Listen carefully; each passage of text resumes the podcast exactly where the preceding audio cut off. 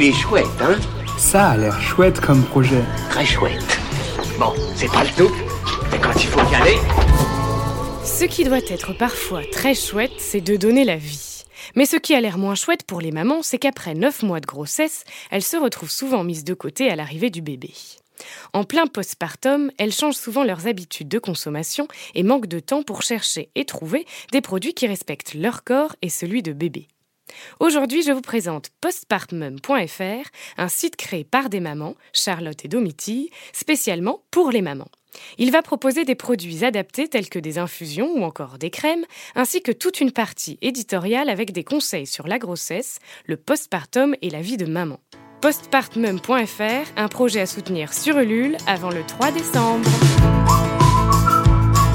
Il est chouette, hein? Il est très chouette ce projet, oui.